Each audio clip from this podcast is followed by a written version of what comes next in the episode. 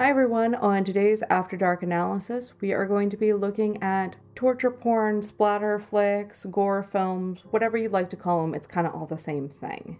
Torture porn takes its roots in both the Guinea Pig franchise as well as Riki-Oh's Story of Ricky. Both of these movies are very important branches of the same tree. Guinea Pig, while we have to suspend our disbelief on how much damage the human body can actually take, which there's plenty of examples I can give on how much it actually can, but just look up concentration camps if you're really curious. Humans, while fragile, can withstand a surprising amount. So while we did suspend our disbelief on how much she could take, it stayed pretty realistic to how the human body works. Or at least comparatively realistic because Riki-Oh's story of Ricky just has human bodies doing things they should not be able to do. Also, filled with way more blood than they should be. They totally took the anime blood roll on this one. Now, if you've noticed, all I've been talking about are foreign titles. Didn't really start to see this one creep into America until the cannibal exploitation trend. Cannibal exploitation normally rested around the exact same premise. Group of white people go in to see an indigenous population, probably never seen white people before, and to try and learn about their customs, either through a fault of the white people or the people that preceded them in the case of cannibal holocaust. They all get murdered dead because who are the real savages? White people that went in and committed the atrocities, or this tribe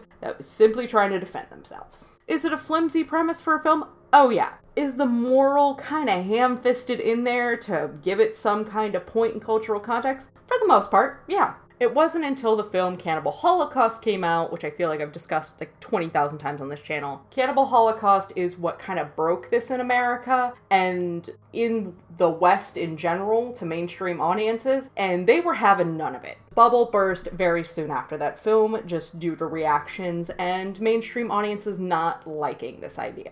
But as is horror's custom, it rose again like a phoenix from the ashes when mainstream audiences were introduced and fully embraced films like Hostel and Saw and even Passion of the Christ. Passion of the Christ, totally a torture porn film about the crucifixion of Jesus Christ. People just kind of let it go for the violence because it was, they felt an important story to their faith. Since it's completely based off the crucifixion of Christ, I understand why people took that kind of different view of it, but we really are watching Jesus get beat down for like an hour or two. Most parents wouldn't let their co- kid go see Cannibal Holocaust or Hostel or Saw, but they would take him to see Passion of the Christ. Not judging, just saying that we absolutely are talking about massive amounts of gore with that film. Especially considering it is a mainstream non horror title. I would never see Passion of the Christ put in the horror section, nor should it be but it was something audiences had never really seen before in that context. So, what's up with the constant rise, fall, rise, fall of the torture porn genre? Well, there's a couple of things. Humans, as a species, tend to be kind of morbidly curious. Most of us won't admit to it, some are a little bit more honest about it than others, but we all seem to have this curiosity in the world around us, and sometimes that runs to very dark places. This idea is so widely accepted that King of the Hill even made a joke about it, where Peggy Hill shows her husband Hank a scrapbook of just newspaper clippings about horrific things that have happened to people, and she goes, This is how normal people cope. Normal's debatable, um, cope's debatable, but this isn't something that is abnormal totally for people to do. A similar joke was made in the film Serial Mom, where the mother, played by Kathleen Turner, did the same thing. She cut out newspaper clippings about horrific accidents and murders. She had correspondence going with serial killers. There's actual groupie bases formed around serial killers. Now, this site seemed totally mental to some people, but this is what some quote unquote normal people do. These people are totally sane, they're totally rational. They're just willing to admit this morbid curiosity a little more than most. It should also be noted that since we have a 24 hour news cycle now and the internet, we are seeing much more graphic content than ever before. TV is still relatively new in terms of terrible things happening. Vietnam wasn't all that crazy long ago and was considered the first war brought into people's living rooms because of the broadcast and because the technology had come along. Now, while the 8 o'clock news might not show you something terrible or sensationalize something, your Facebook feed will. Your Twitter feed will. If you don't believe me, look at the unfortunate case of Katelyn Nicole Davis. She chose to live stream her hanging herself. It was a 45 minute video, and about 20 minutes, from my understanding, is her lifeless body just hanging there. While I pointed out in the snuff episode, people deciding to record suicides or publicly execute people isn't super uncommon. It's becoming more frequent. There's been cases of people live streaming where they've been shot. How often are we seeing dash cam footage coming out of horrific accidents where we see the accident from firsthand? It's getting so commonplace, it's freaking clickbait now. Somebody's life should not be a tool for you to get views. So, horror in this instance is kind of just echoing real life and how much violence we've seen and been exposed to and become accustomed to. Look at how many beheading videos get passed around Facebook. Look at how rarely they're removed. I can't even count the number of statuses I've seen from friends of mine saying if you post beheading videos on your wall, I'm just defriending you. It's become incredibly casual and it is still feeding this voyeuristic idea, but it's doing it with something real. And you can argue, and it's kind of one of those is it the chicken or the egg? Since news has become more violent, horror is becoming slightly more violent. We keep pushing the envelope further and further. You can make a few arguments for that. Either they have to combat what you're seeing in real life, or that horror as a genre tends to get stale from time to time seen a lot of the same stories over and over and over again, especially when you have a film that relies heavy on kills. We can only see Freddy's glove tear somebody apart so many times. We can only see Jason's machete come down over somebody so many times. And we can only see Michael Myers stab somebody a couple of times before it gets stale and boring. While these franchises just chose to give them weird or superhuman abilities or get more creative with the kills, newer films have to push the envelope further and further and further to get noticed and they have to get creative or else no one's going to care. This is something that's really interesting about the horror community because fans feel very attached and very connected to it, especially since it's so small so often.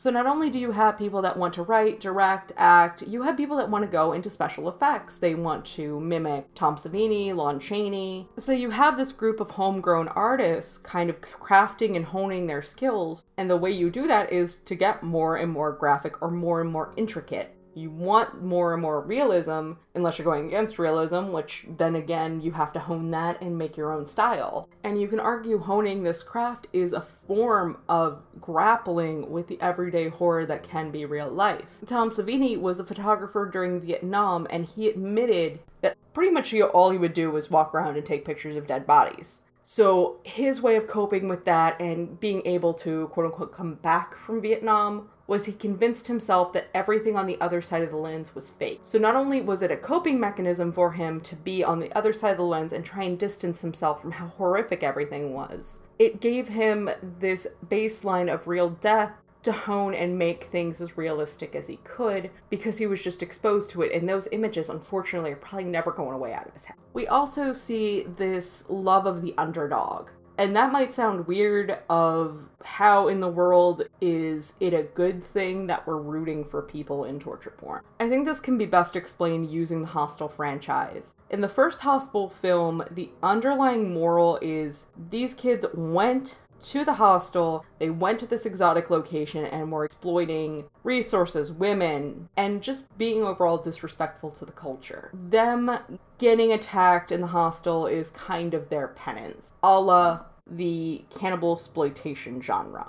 It, it's very flimsy in it, but it's still there. When we see a Japanese tourist also get hurt, she has a blowtorch taken to her eye. It's rated as one of the top scenes out of that franchise. It always ranks about the middle of the list. Because it was rather graphic, it was rather gory. So we see this girl go through all this hell and get out and still try and fight. The problem is, eventually, she sees her own reflection and chooses to end her own life by jumping in front of a train because she just can't live with the idea of this deformity of her eye is missing, it's gone, there's no saving it, and just the flesh around her eye is just burnt. And her death, well, yeah, rather gory, it's also very heart wrenching. You feel very connected to this girl because you watched her go through these terrible things and fight all this way to give up. It's safe to say most people don't feel like they're at the top of the food chain. They don't feel like they've accomplished everything they wanted to. most of us absolutely relate to the underdog. Even the guy you know that has the way better house and the way better car and the way better job probably still relates to the underdog because there's probably something he's back there working for that you don't know about. So the underdog's always been a very easy connection to make with your viewership. And putting them through more and more intense hell makes it a little bit more relatable. It makes you feel more connected. It makes you feel like, oh wow, that's that's awful. But I, I'm so happy they're trying to still fight even though they're going through all these things. We always want to have somebody to root for. And in the cabin in the woods type of films where you had the bunch of teenagers and the killer, it was getting to the point where we were rooting for like Jason and Michael and Freddy. This was a way of kind of taking that back, making people and villains much, much more menacing. Look at a slasher like Hatchet or Laid to Rest. The characters in those films are much more brutal than their predecessors. They also give you a little bit more empathy back to what we're supposed to be the victims. It also gives us a sense of catharsis when either the big bad guy is killed or he's locked away. It's the exact same way with serial killers in real life. Well, yeah, you have these serial killer obsessed groupies, it's also our fascination and fixation with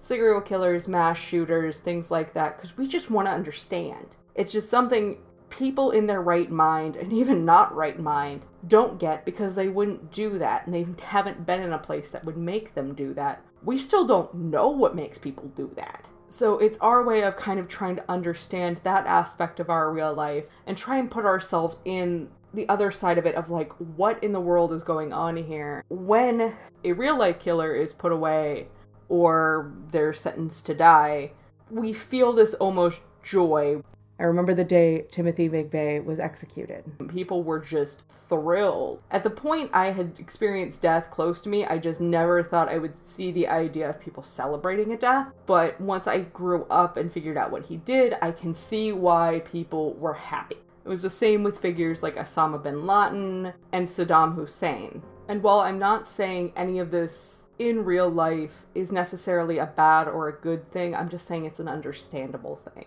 People have always had this fascination and this curiosity. It's just to the extent that they're honest about it or seek it out. Torture porn allows this release and this escapism with that safety net of knowing it's fake. Even in cases like Snuff or Cannibal Holocaust, where people thought, oh god, maybe this is real, you saw the reaction of people just being disgusted by it how old is Cannibal Holocaust and people are still upset about that turtle scene. I still am. I hate it. I fast forward through it each and every time. Because that's when the film crossed the line from fake to real. This fake gives viewers, horror fans, and non horror fans this outlet to deal with that out any sense of this was a real person who was hurt. Is horror going to keep getting more graphic and violent? Yeah, probably. But once the torture porn genre got oversaturated and too many films like this came out that was just kill after kill, people got bored of it. So it's going to have to come back in such a way that people are going to want to watch it again. So either there's going to have to be a big societal shift or they're going to have to get super creative to get people back in the seats. Thank you for listening. Please like, comment, subscribe, some kind of interaction. Very much appreciated. Thank you.